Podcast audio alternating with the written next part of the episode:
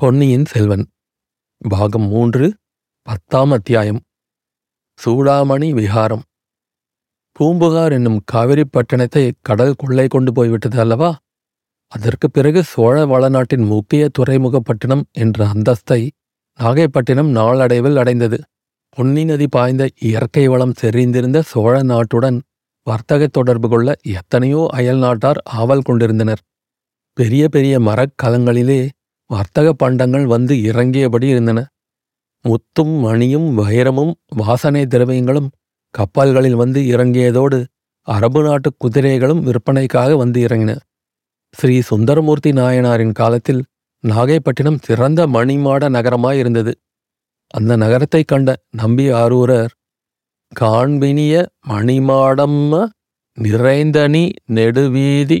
கடல் நாகை காரோணம் இருந்தீரே என்று வர்ணித்தார் கடல் நாகை காரோணத்தில் மேவியிருந்த காயோரோகண பெருமாளினம் ஸ்ரீ சுந்தரமூர்த்தி நாயனார் என்னென்ன பொருள்கள் வேண்டுமென்று கேட்டார் தெரியுமா மற்ற ஊர்களிலே போல பொன்னும் மணியும் ஆடை ஆபரணங்களும் கேட்டதோடு நாகைப்பட்டினத்தில் ஒரு உயர்ந்த சாதி குதிரையும் கேட்டு பெற்றுக்கொண்டார் நம்பிதாமும் அந்நாட் போய் நாகை காரோணம் பாடி அம்பொன்மணிப்பூண் நவமணிகள் ஆடை சாந்தம் அடற்பரிமா ஆகியவை பெற்றுக்கொண்டு திருவாரூர் திரும்பிச் சென்றதாக பெரிய புராணம் கூறுகிறது நாகைப்பட்டின துறைமுகத்தில் வந்து இறங்கிய அரபு நாட்டு குதிரைகளை பார்த்ததும் நாயனாருக்கும் குதிரை ஏறிச் சவாரி செய்ய வேண்டும் என்று தோன்றிவிட்டது போலும் நாகைப்பட்டினத்தைப் பற்றி புராணம் வர்ணிப்பது ஒரு புறம் இருக்க சரித்திரபூர்வமான கல்வெட்டுகளும் செப்பேடுகளும் அந்நகரை பற்றி சொல்லியிருக்கின்றன பல கோவில்களும் சத்திரங்களும் நீர்நிலைகளும் சோலைகளும் மாட மாளிகைகளும் நிறைந்த வீதிகளை உடைய நாகைப்பட்டினம் என்று ஆனைமங்கல செப்பேடுகள் அந்நகரை வர்ணிக்கின்றன அதே ஆனைமங்கல செப்பேடுகள் அந்நாளில் நாகைப்பட்டினத்தில் புகழ்பெற்று விளங்கிய சூடாமணி விகாரம் என்னும் பௌத்த ஆலயத்தை பற்றியும் அதன் வரலாற்றையும் கூறுகின்றன மலாய் நாடு என்று இந்நாளில் நாம் குறிப்பிடும் தீபகற்பம் அக்காலத்தில் நாடு என்னும் பெயரால் பிரசித்தி பெற்றிருந்தது அந்த நாட்டில் ஒரு முக்கிய நகரம் கடாரம் அந்த மாநகரை தலைநகராக வைத்துக்கொண்டு நாலா திசையிலும் பரவியிருந்த மாபெரும் ஸ்ரீ விஜய சாம்ராஜ்யத்தை நெடுங்காலம் ஆண்டு வந்தவர்கள் சைலேந்திர வம்சத்தார் அந்த வம்சத்தில் மகரத்வஜன் சூடாமணிவர்மன் என்னும் மன்னன் மிகவும் கீர்த்தி பெற்று விளங்கினான் அவ்வரசன் ராஜதந்திரங்களில் நிபுணன் ஞானத்தில் சுரகுருவான பிரகஸ்பதியை ஒத்தவன் அறிவாளிகளான தாமரை மலர்களுக்கு சூரியன் போன்றவன் இரவலருக்கு கற்பகத் தருவாய் விளங்கினான் என்று ஆனைமங்கலச் செப்பேடுகள் வியந்து புகழ்ந்து கூறுகின்றன அத்தகைய பேரரசனின் மகன் மார விஜயோத்துங்கவர்மன் என்பவன் தன் தந்தையின் திருநாமம் நின்று நிலவும்படியாக மேருமலையை ஒத்த சூடாமணி விகாரத்தை நாகைப்பட்டினத்தில் கட்டினான் என்றும் அச்செப்பேடுகள் கூறுகின்றன கடாரத்து அரசனாகிய மார விஜயோத்துங்கன் நாகைப்பட்டினத்துக்கு வந்து புத்தவிகாரத்தை கட்டுவானேன் என்று வாசகர்கள் கேட்கலாம் சோழ வள நாட்டுடன் நீடித்த வர்த்தக தொடர்பு கொண்டிருந்த அயல் நாடுகளில் ஒன்று ஸ்ரீவிஜய நாடு அந்நாட்டு பிரஜைகள் பலர் நாகைப்பட்டினத்துக்கு வந்து நிரந்தரமாகவே குடியேறியிருந்தனர் வேறு பலர் அடிக்கடி வந்து திரும்பினர் கடாரத்து அரசனும் அவனுடைய குடிகளும் புத்த மதத்தைச் சார்ந்தவர்கள் அவர்கள் புத்தரை வழிபடுவதற்கு வசதியாயிருக்கட்டும் என்றுதான் அம்மன்னன் நாகைப்பட்டினத்தில் சூடாமணி விகாரத்தை கட்டினான் பௌத்த மதத்தின் தாயகம் பாரத தேசமாயிற்றே என்ற காரணமும் அவன் மனத்தில் இருந்திருக்கலாம் தமிழகத்து மன்னர்கள் எக்காலத்திலும் சமய சமரசத்தில் நம்பிக்கை கொண்டவர்கள் ஆகையால் அவர்கள் நாகைப்பட்டினத்தில் சூடாமணி விகாரம் கட்டுவதற்கு அனுமதி கொடுத்தார்கள் அனுமதி கொடுத்தது மட்டுமா அவ்வப்போது அந்த புத்தர் கோயிலுக்கு நிபந்தங்களும் இறையிலி நிலங்களும் அழித்து உதவினார்கள் இந்த கதை நடந்த காலத்திற்கு பிற்காலத்தில் ராஜராஜ சோழன் நாகைப்பட்டினம் சூடாமணி விகாரத்துக்கு ஆனைமங்கலம் கிராமத்தையும் அதைச் சார்ந்த பல ஊர்களையும் முற்றூட்டாக அதாவது எந்தவிதமான வரியும் விதிக்கப்படாத இறையிலி நிலமாக தானம் அளித்தான் இந்த நிலதானத்தை ராஜராஜனுடைய குமாரன் சரித்திர புகழ்பெற்ற ராஜேந்திர சோழன் செப்பேடுகளில் எழுதுவித்து உறுதிப்படுத்தினான் இவைதாம் ஆனைமங்கல செப்பேடுகள் என்று கூறப்படுகின்றன மொத்தம் இருபத்தோரு செப்பேட்டு இதழ்கள் ஒவ்வொன்றும் பதினான்கு அங்குல நீளமும் ஐந்து அங்குல அகலமும் உள்ளனவாய் ஒரு பெரிய செப்பு வளையத்தில் சேர்க்கப்பட்டிருக்கின்றன இச்செப்பேடுகள் சமீப காலத்தில் கப்பல் ஏறி கடல் கடந்து ஐரோப்பாவில் ஹாலந்து தேசத்தில் உள்ள லெய்டன் என்னும் நகரத்தின் காட்சி சாலையில் வைக்கப்பட்டிருக்கின்றன ஆகையினால் இச்செப்பேடுகளை லெய்டன் சாசனம் என்றும் சில சரித்திர ஆராய்ச்சியாளர்கள் குறிப்பிடுவதுண்டு விஜயாலய சோழரின் காலத்திலிருந்து சோழ மன்னர்கள் சிவபக்தியில் திளைத்தவர்களாயிருந்தார்கள் ஆதித்த சோழரும் பராந்தக சோழரும் கண்டராதித்தரும் சைவப்பற்று மிக்கவர்கள் பற்பல சிவாலய திருப்பணிகள் செய்வித்தார்கள் எனினும் அவர்கள் பிற மதங்களை துவேஷிக்கவில்லை தங்கள் ராஜ்யத்தில் வாழும் பிரஜைகள் எந்தெந்த மதத்தைச் சேர்ந்தவர்களாயினும் அவர்களையும் அவர்களுடைய மதங்களையும் நடுநிலைமை தவறாமல் பராமரித்தார்கள் சுந்தர சோழ சக்கரவர்த்தி தமது முன்னோர்களைக் காட்டிலும் சில படிகள் முன் சென்றார் புத்த பள்ளிகளுக்கு விசேஷ சலுகைகள் அளித்தார் இதனால் சோழ சாம்ராஜ்யத்தில் அச்சமயம் வாழ்ந்திருந்த பௌத்தர்கள் அனைவரும் மிக்க உற்சாகம் கொண்டிருந்தார்கள் இலங்கையில் அருள்மொழிவர்மர் இடிந்து போன புத்த விகாரங்களை புதுப்பிக்கும்படி ஏற்பாடு செய்தது அவர்களுடைய உற்சாகத்தை மேலும் அதிகமாக்கியிருந்தது அப்படியெல்லாம் இருக்க இன்று அந்த பெயர் பெற்ற சூடாமணி விகாரத்தில் நேர்ந்த குழப்பத்துக்கு காரணம் என்ன பிக்ஷுக்கள் நிலை கொள்ளாமல் அங்கும் இங்கும் பரபரப்பாக ஏன் ஓடிக்கொண்டிருக்கிறார்கள் சூடாமணி விகாரத்தின் வாசற்புறத்தில் என்ன அவ்வளவு இறைச்சலும் கூச்சலும் நல்லது நாமும் சேந்த நமுதனை பின்பற்றிச் சென்று பார்ப்போம் சேந்த நமுதனும் மற்ற இருவரும் கால்வாயின் வழியாக படகைச் செலுத்தி கொண்டு சூடாமணி விகாரத்தின் உட்பகுதிக்கே வந்துவிட்டதாகச் சொன்னோம் அங்கே ஒருவரையும் காணாமையால் அமுதன் தட்டு தடுமாறி வழி தேடிக்கொண்டு விகாரத்தின் வாசற்பக்கம் போய் சேர்ந்தான் அங்கேதான் பொதுமக்கள் வந்து வழிபடுவதற்குரிய புத்தர் பெருமானின் சைத்தியம் என்னும் கோயில் இருந்தது பக்தர்கள் பலர் அந்த காலை நேரத்தில் தாமரை மலர்களும் செண்பகப் பூக்களும் மற்ற பூஜை திரவியங்களும் நிறைந்த தட்டுக்களை ஏந்தி கொண்டு வந்திருந்தார்கள் ஆனால் வந்த காரியத்தை அவர்கள் மறந்துவிட்டதாக தோன்றியது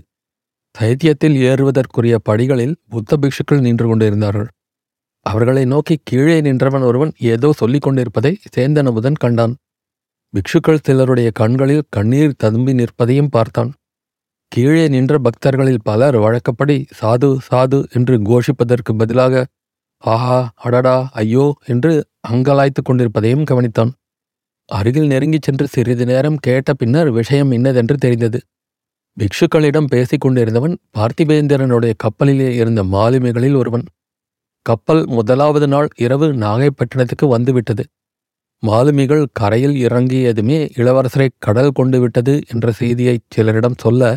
அது நகரமெல்லாம் பரவிவிட்டது அச்செய்தி உண்மைதானா என்று அறிய அதிகாலையில் அம்மாலிகளில் ஒருவனை சூடாமணி விஹாரத்தின் பிரதம பிக்ஷு அழைத்து வரச் செய்தார் அவன் தான் அறிந்ததை அறிந்தபடி கூறினான் சுழற்காற்று அடித்தபோது இளவரசர் கடலிலே குதித்தவர் திரும்பி வரவே இல்லை என்று துயரக் குரலிலே சொன்னான் அப்போது அக்கூட்டத்திலே விம்மி எழும் குரல்கள் பல எழுந்தன பிரதம பிக்ஷுவின் கண்களிலிருந்து கண்ணீர் அருவியாக பெருகி தாரை தாரையாக வழிந்தது அவர் குனிந்த தலை நிமிராமல் படிகளில் ஏறி சென்று சைத்தியத்தை தாண்டி விஹாரத்துக்குள் பிரவேசித்தார் மற்ற பிக்ஷுக்களும் அவரை தொடர்ந்து சென்றார்கள் சேந்தன் அமுதனும் அவர்களோடு வந்ததை ஒருவரும் கவனிக்கவில்லை புத்த பகவானின் கருணை இப்படியா இருந்தது பற்பல மனக்கோட்டைகள் கட்டிக்கொண்டிருந்தேனே சக்கரவர்த்தியை பார்க்க சமீபத்தில் தஞ்சாவூருக்கு போயிருந்தேன் பாருங்கள் அச்சமயம் இலங்கையில் அருள்மொழிவர்மரின் அற்புத செயல்களை பற்றி கூறினேன் அதையெல்லாம் இளைய பிராட்டி குந்தவை தேவியும் கேட்டுக்கொண்டிருந்தார் பிறகு என்னை தனியாக வரவழைத்து இந்த விகாரத்தையொட்டி ஆதுர சாலை ஒன்று ஏற்படுத்த வேண்டும் என்றும் அதற்கு தேவையான நிபந்தங்கள் அளிப்பதாகவும் கூறினார் அது மட்டுமா ஆச்சாரியாரே நாட்டில் பலவாறு பேச்சுக்கள் நடந்து கொண்டிருப்பதை கேட்டிருப்பீர்கள் ஒருவேளை இளவரசர் சூடாமணி விகாரத்தில் சில நாள் விருந்தாளியாக இருக்கும்படி நேரும் அவரை வைத்து பாதுகாக்க முடியுமா என்று குந்தவை பிராட்டி கேட்டார் தேவி அத்தகைய பேறு எங்களுக்கு கிடைத்தால் கண்ணை இமை காப்பது போல் வைத்து பாதுகாப்போம் என்று கூறினேன் என்ன பயன் இளவரசரா கடலில் மூழ்கினார் இந்த நாட்டில் உள்ள நல்லவர்களின் மனோரதமெல்லாம் மூழ்கிவிட்டது சோழ சாம்ராஜ்யமே மூழ்கிவிட்டது சமுத்திரராஜன் இவ்வளவு பெருங்கொடுமையைச் செய்ய எப்படி துணிந்தான்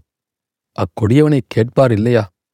மற்ற பிக்ஷுக்கள் அனைவரும் மௌனமாக கண்ணீர் பெருக்கினார்கள்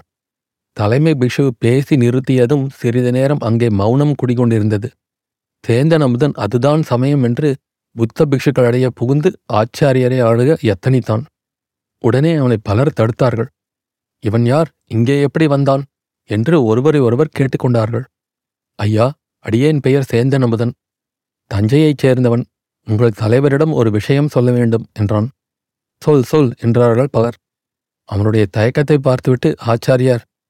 இவர்களுக்கு தெரியக்கூடாத ரகசியம் ஒன்றுமில்லை சொல் என்றார் ஐயா நோயாளி ஒருவரை அழைத்து வந்திருக்கிறேன் அது யார் நோயாளி என்ன நோய் எங்கே விட்டிருக்கிறாய் விஹாரத்தில் நடுமுற்றத்தில் விட்டிருக்கிறேன் எப்படி அங்கே வந்தாய் கால்வாய் வழியாக நோயாளியை படகில் கொண்டு வந்தேன் நடுக்கும் குளிர் காய்ச்சல் தாங்கள் உடனே பகவானே நடுக்கும் சுரம் தொற்றும் நோயாயிற்றே இங்கேயே அந்த நோயாளியை அழைத்து வந்தாய் அதிலும் நல்ல சமயம் பார்த்து ஆச்சாரிய அசோக சக்கரவர்த்தி பௌத்த மதத்தினர் என்று இதுகாரும் நினைத்திருந்தேன் இப்போது இல்லை என்று தெரிகிறது அது ஏன் அப்படி கூறுகிறாய் அசோக ஸ்தம்பம் ஒன்றை நான் காஞ்சிக்கு அருகில் பார்த்தேன் அதில் நோயாளிக்கு சிகிச்சை செய்வதை முதன்மையான தர்மமாக சொல்லியிருக்கிறது நீங்களோ இப்படி விரட்டி அடிக்கிறீர்கள் என்றான் அமுதன் ஆச்சாரிய பிஷு மற்றவர்களை பார்த்து கொஞ்சம் பொறுங்கள் நான் போய் பார்த்துவிட்டு வந்து சொல்லுகிறேன் என்று கூறிவிட்டு வா அப்பனே என்று அமுதனை அழைத்து கொண்டு சென்றார் விகாரத்தின் நடுமுற்றத்தில் கால்வாய்க்கு அருகில் ஒரு யுவனும் யுவதியும் இருப்பதை பார்த்து பிஷு திடுக்கிட்டார் இது என்ன காரியம் செய்ய துணிந்தீர்கள் இந்த விகாரத்துக்குள் ஸ்திரீகளே வரக்கூடாதே பிக்ஷுணிகளுக்கு கூட வேறு தனி மடம் அல்லவா கட்டியிருக்கிறது